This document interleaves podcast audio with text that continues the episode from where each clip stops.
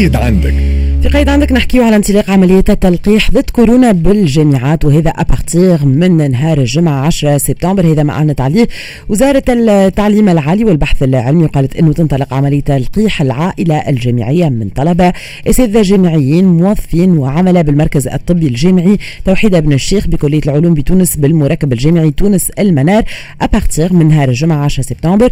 على النحو التالي donc باش تكون أيام الاثنين الثلاثة الأربعاء والخميس والجمعة من الساعة الثامنة صباحا الساعة الثامنة ونصف صباحا حتى الساعة الرابعة بعد الزوال ونهار السبت بداية من الساعة الثامنة ونصف صباحا حتى النصف نهار. donc يبدأ تلقيح الأساتذة الجامعيين الطلبة الموظفين والعملاء بالمركز الطبي آه، الجامعي توحيدة بن الشيخ في كلية العلوم بتونس بالمركب الجامعي تونس المنار. à partir من نهار الجمعة 10 آه، سبتمبر وتعلم كيف كيف وزارة التعليم العالي والبحث العلمي أنه عملية التلقيح باش تكون بالتزامن مع التسجيل الحيني بالفضاءات الجامعية لغير المسجلين بمنظومة Evax وباش تخصص زيد مراكز تلقيح بفضاءات جامعية في كافة الولايات حتى يتم استكمال عملية تلقيح العائلة الجامعية الكل. donc à partir من غدوة يبدا justement تلقيح العائلة الجامعية à partir من نهار الجمعة 10 سبتمبر. كانت هذه قيد عندك إحنا مواصلين معاكم. justement puisque نحكيو على ال vaccination هذا بعد يكون موضوعنا في الشارع التونسي ونستناو تفاعلاتكم مع الموضوع. ومرحبا بكل تليفوناتكم اللي توصل على 71 725 ألف. نحكيو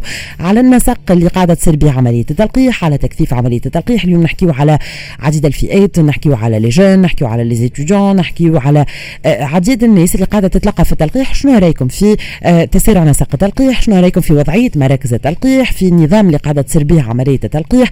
تعامل الإطارات الطبية؟ إذا كان لقيتوا صعوبات أو إشكاليات والوعي اليوم عند التونسي بأهمية التلقيح. هذا الكل نحكيو فيه ونستناو تفاعلكم مع الموضوع على 71 725 ألف. مرحبا بكل. تليفوناتكم بعد شوية. à partir من نص نهار نحكيو في الموضوع هذا ونتلقاو اتصالاتكم الهاتفيه خليكم معنا ترتاحوا مع الموسيقى ل 11 ونص لكم موعد مع الأخبار وراجعين مكملين معكم في Smart Conso ما تبعدوش.